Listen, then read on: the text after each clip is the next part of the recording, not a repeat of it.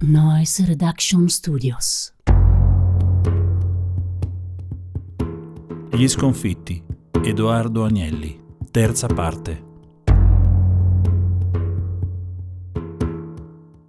La morte di Giovannino è un dramma terribile per la famiglia che si vede rubare via la speranza della continuità, la possibilità che il mondo della Fiat e dell'intero gruppo non finisca con l'avvocato, che nel frattempo ha a sua volta cominciato una lotta contro un tumore.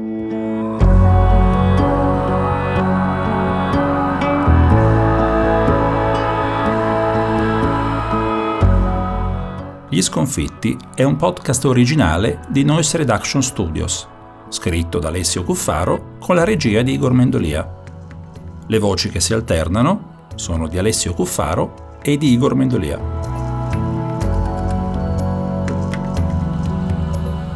Oggi raccontiamo la storia di uno sconfitto e come sempre capita quando si racconta la storia di chi perde, raccontiamo la storia di un progetto che non è arrivato a buon fine, di qualcuno che ha provato a raggiungere una meta che sembrava inarrivabile, la storia di un sogno che non si è realizzato e che quindi continua a mordere e a stimolarci.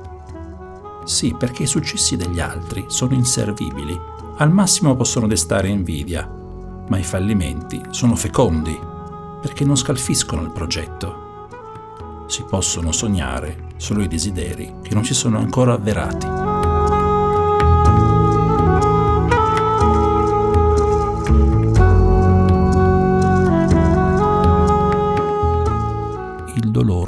La perdita di Giovannino è forte e per sanarlo, per metterlo a tacere, l'avvocato decide che è urgente trovare subito un nuovo delfino sostituire la perdita di Giovannino con un'alternativa.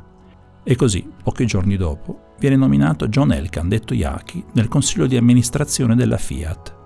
John è il figlio di Margherita, la sorella di Edoardo. È un ragazzo di 22 anni. Ecco cosa dice in una intervista il suo amico Gaetani Lovatelli.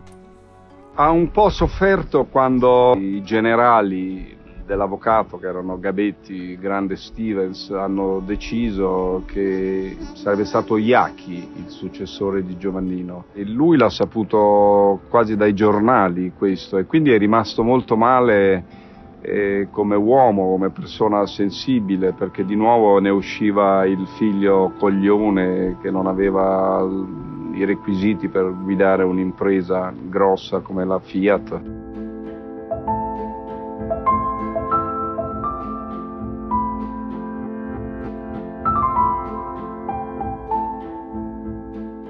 Provate a pensarci. Pensate di essere il figlio del re, di avere 44 anni, di cercare da una vita di essere all'altezza del padre, pur essendo fatti di una pasta completamente diversa dalla sua. Di vedervi a un certo punto preferire un cugino e poi, quando il destino se lo porta via a 33 anni, di dover subire lo smacco di vedervi messi da parte per fare spazio a vostro nipote, quello che avete visto crescere, quello che probabilmente ha imparato da voi a calciare una palla.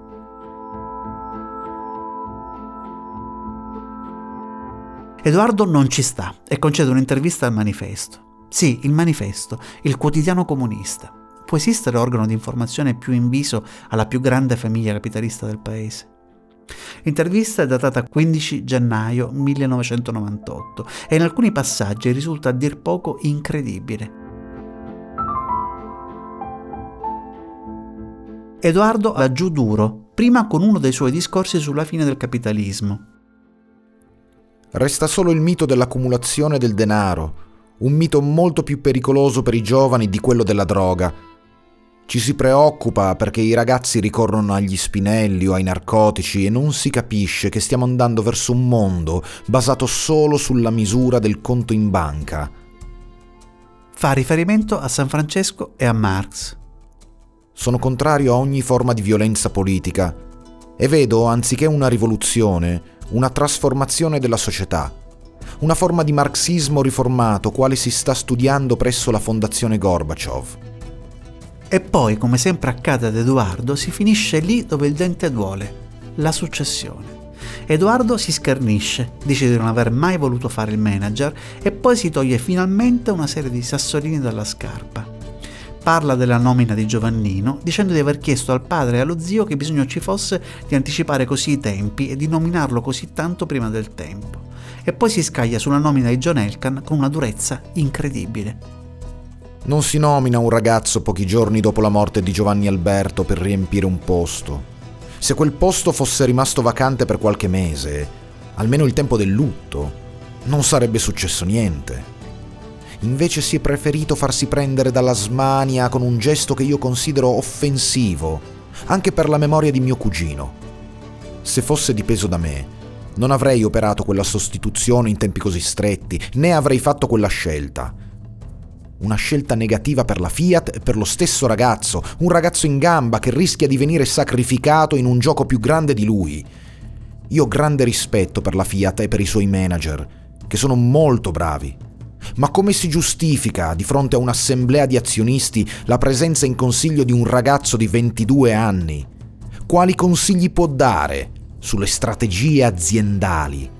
Il giornalista obietta che anche il padre è stato nominato a 22 anni dal bisnonno ed Edoardo risponde Ma erano altri tempi e c'era un altro spirito, lo spirito di mio bisnonno, il fondatore della Fiat. Oggi invece una parte della mia famiglia si è fatta prendere da una logica barocca e decadente, senza offesa per nessuno. Siamo vicini al gesto di Caligola che nominò senatore il suo cavallo. La Fiat è un'azienda seria, non un club per ventenni. E poi quella designazione fa male al ragazzo. Se lei avesse un figlio di vent'anni, lo metterebbe in una situazione del genere. Un posto in consiglio di amministrazione deve essere il coronamento di una vita in azienda, non può essere dato così.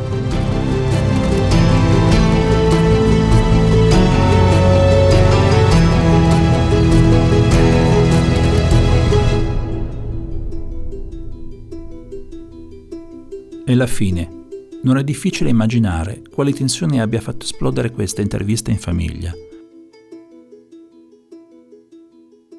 Quelle sono le ultime parole di Edoardo in pubblico, l'ultima intervista.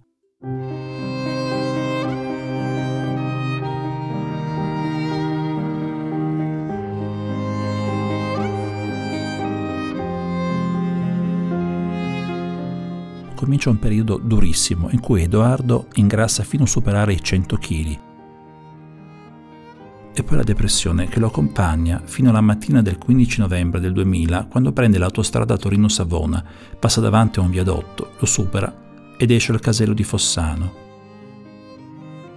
Percorre l'autostrada in senso inverso, poi esce di nuovo al casello di Marene, torna nuovamente in direzione Savona, passa ancora sul viadotto, questa volta accosta, lascia il bastone, la patente in bella vista sul cruscotto, si arrampica sull'auto, scavalca il parapetto e si lascia cadere da 80 metri di altezza sul gretto del fiume Stura.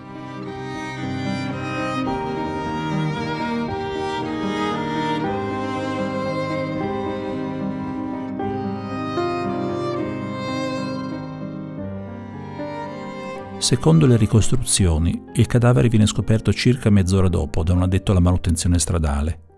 Viene avvertito subito l'avvocato, che si reca sotto il viadotto a riconoscere il figlio.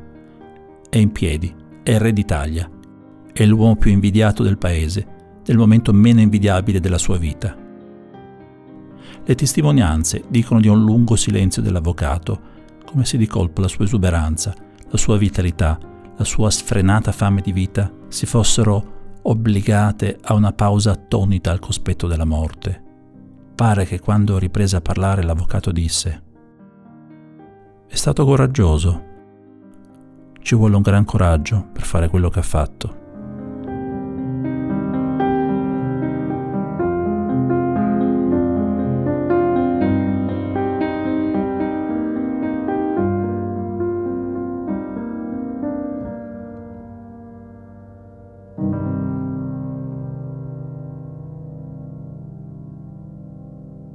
Finisce così il percorso di Edoardo, con uno schiaffo terribile in faccia alla famiglia, con una risposta che è così atroce da sembrare una scalata ostile. Lui che non era mai stato preso in considerazione, lui che non aveva mai avuto un ruolo, adesso si conquistava un ruolo tremendo e impietoso nella loro psiche. Lui che non aveva mai avuto controllo azionale sull'azienda, adesso prendeva controllo totale della disperazione dei genitori. Ci sono dei filmati al funerale di Edoardo in cui i cameraman insistono sul volto del padre. Mette i brividi vedere nel viso solcato dalle rughe di Reggiani Agnelli lo stagliarsi di un dolore che è innanzitutto stupore, è sorpresa e per questo è più intollerabile. È come se in un colpo solo stesse pagando il prezzo di tutto ciò che di bello gli è successo nella vita. L'avvocato morirà tre anni dopo, ma detta di tanti che gli sono stati vicino negli ultimi anni, era morto già quella mattina in cui ha dovuto riconoscere il figlio suicida.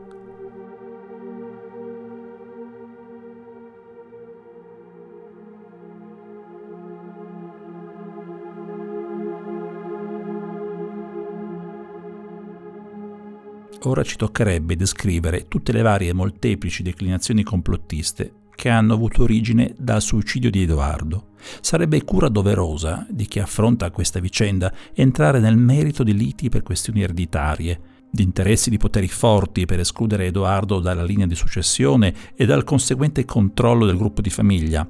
Ma il fatto puro e semplice è che non crediamo a queste teorie complottiste e più in generale non ci convince l'idea che il mondo possa essere compreso per mezzo di questa assurda e dilagante passione per l'occulto e l'occultato. Le elenchiamo però le varie teorie del complotto, non per suggerire che Edoardo sia stato ucciso, ma perché a loro modo costituiscono come dei reperti, dei cimeli che alle volte dicono di chi li possedeva più di quanto sapesse il possessore stesso.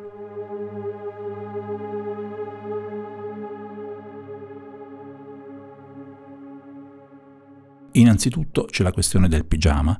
Il cadavere di Edoardo indossava il pigiama sotto al vestito. Questo particolare viene usato come dimostrazione evidente della tesi dell'omicidio, perché viene considerato impensabile che uno si suicidi con il pigiama sotto. E qui, se la materia non fosse tragica, ci sarebbe davvero da ridere. Come se uno che deve suicidarsi potesse importare qualcosa dell'abito. Come se uno che decide di suicidarsi possa essere pienamente in possesso delle proprie facoltà razionali. E poi è inevitabile la domanda. Ma che razza di complotto è quello architettato da gente che non ha nemmeno la sveltezza d'ingegno di capire che è opportuno spogliare il cadavere e vestirlo senza il pigiama sotto? Ma al di là del complotto, questo particolare ci dice qualcosa di Edoardo, ci comunica di nuovo la sua fragilità, il non voler sentire freddo in pieno novembre a Torino, come quando si era piccoli e si sentiva come un'assurda ferita il doversi togliere il pigiama di mattina per lavarsi, vestirsi e andare a scuola. E allora perché no il pigiama? Perché non lasciare questo freddo mondo con il conforto finale di un pigiama? Perché non minare anche con questo dettaglio insignificante l'ansia di apparire del padre? L'altro appiglio di chi teorizza il complotto è poi il fatto che fosse troppo grasso e fuori forma per scavalcare la protezione del viadotto e lasciarsi cadere giù. Anche qui smontare la tesi è facilissimo. L'auto era parcheggiata in modo tale da poter essere utilizzata come scala per scavalcare il muretto che comunque era alto solo 1,50 m mentre Edoardo era alto 1,90 m. Resta il fatto però che era molto grasso e questo ci dice di una rinuncia all'apparire, forse della consapevolezza che ormai era tutto finito e che mai avrebbe potuto recuperare il rapporto con il padre e un ruolo nella dinastia. A quel punto, se tutto era finito, perché non mangiare senza freno? Perché non concedersi tutto l'aiuto antidepressivo che il cibo poteva dargli? Poi l'altro elemento è l'assenza di scorta. Ad Edoardo è assegnata una scorta, ma quella mattina nessuno lo segue. Com'è possibile che nessuno l'abbia seguito? Sarebbe utile però che chi propone questa tesi ci spiegasse come mai la scorta non l'aveva seguito nemmeno nei tre giorni precedenti, quando Edoardo aveva più volte attraversato lo stesso tratto di autostrada per studiare il punto da cui buttarsi. Intervistati in vari documentari, gli amici e i parenti confermano che Edoardo spesso si liberava della scorta e che il suo controllo non era così stretto come si potrebbe pensare. Cosa ci dice allora di Edoardo l'assenza di scorta? Ci dice che in fondo non era così importante, in fondo non costituiva nemmeno più un obiettivo di sequestro, irrilevante a fini dinastici, negletto dal padre troppo occupato a giocare a fare il re e dalla regina madre Marella che preferisce occuparsi dei suoi giardini piuttosto che dei suoi figli, Edoardo diventa irrilevante persino come obiettivo di chi vuole male agli agnelli. Altre teorie del complotto, tra cui persino una iraniana, incardinano la loro tesi su una presunta conversione di Edoardo all'Islam e focalizzano il sospetto sul ramo di origine ebraiche della famiglia, ovvero gli Elkan.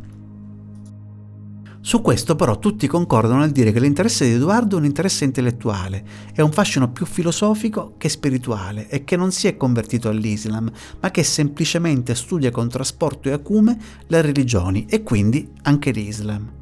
Dicevamo però che ogni arma utilizzata dai complottisti per imbastire teorie bislacche è un terreno per noi per una maggiore comprensione di Edoardo.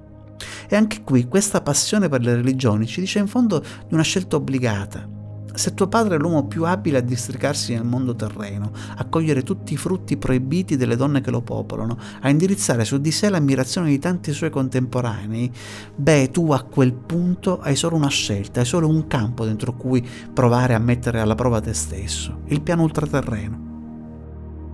Infine c'è la teoria del mancato biglietto. I professionisti del complotto dicono com'è possibile che un grafomane come Edoardo non avesse scritto un biglietto d'addio? Qui le obiezioni di buonsenso sono tante, a partire dal fatto che non tutti i suicidi, seppur grafomani o logorroici in vita, decidono di mandare un ultimo messaggio, per poi passare al fatto che il giorno precedente aveva sentito al telefono tutti quanti i suoi amici, per finire con la constatazione che in fondo non ci può essere un messaggio più esplicito dell'atto stesso del suicidarsi in questo modo. Non ci si tuffa da 80 metri per un raptus improvviso dopo tre giorni di sopralluogo. Non si sceglie una morte così coraggiosa se non si vuole dire con chiarezza io il coraggio di essere me stesso ce l'ho avuto. Sei tu che non hai avuto il coraggio di accettarmi per quello che sono.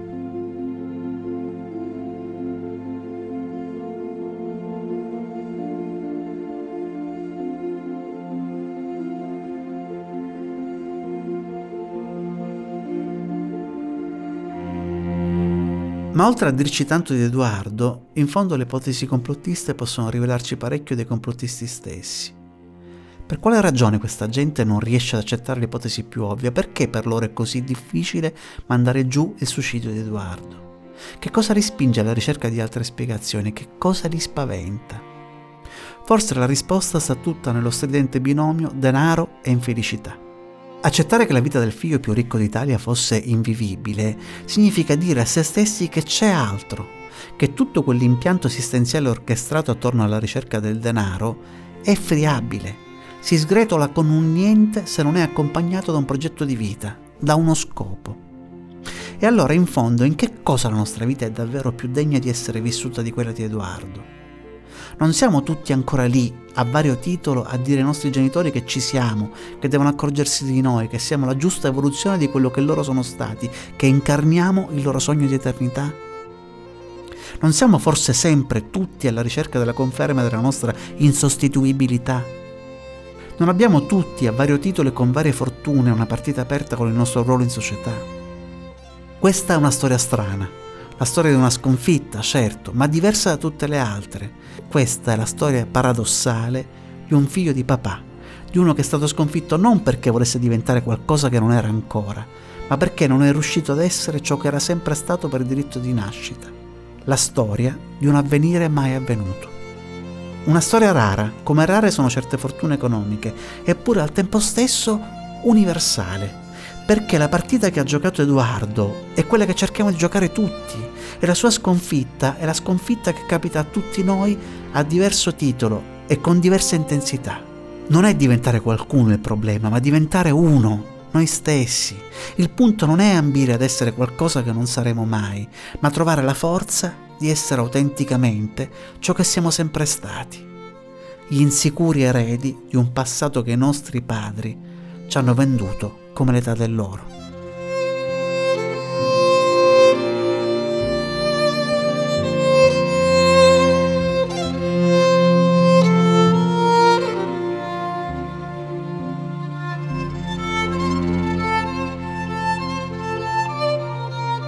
Noise Reduction Studios vi ha presentato Gli Sconfitti, scritto da Alessio Cuffaro con la regia di Igor Mendolia. Le voci sono di Alessio Cuffaro e Igor Mendolia. Voce aggiunta Saulo Lucci. Voice coach Katia Capato. Il sound design e il montaggio sono di Igor Mendolia. Cover design Carolina Gallo. Distribuzione e promozione Jacopo Del Mastri.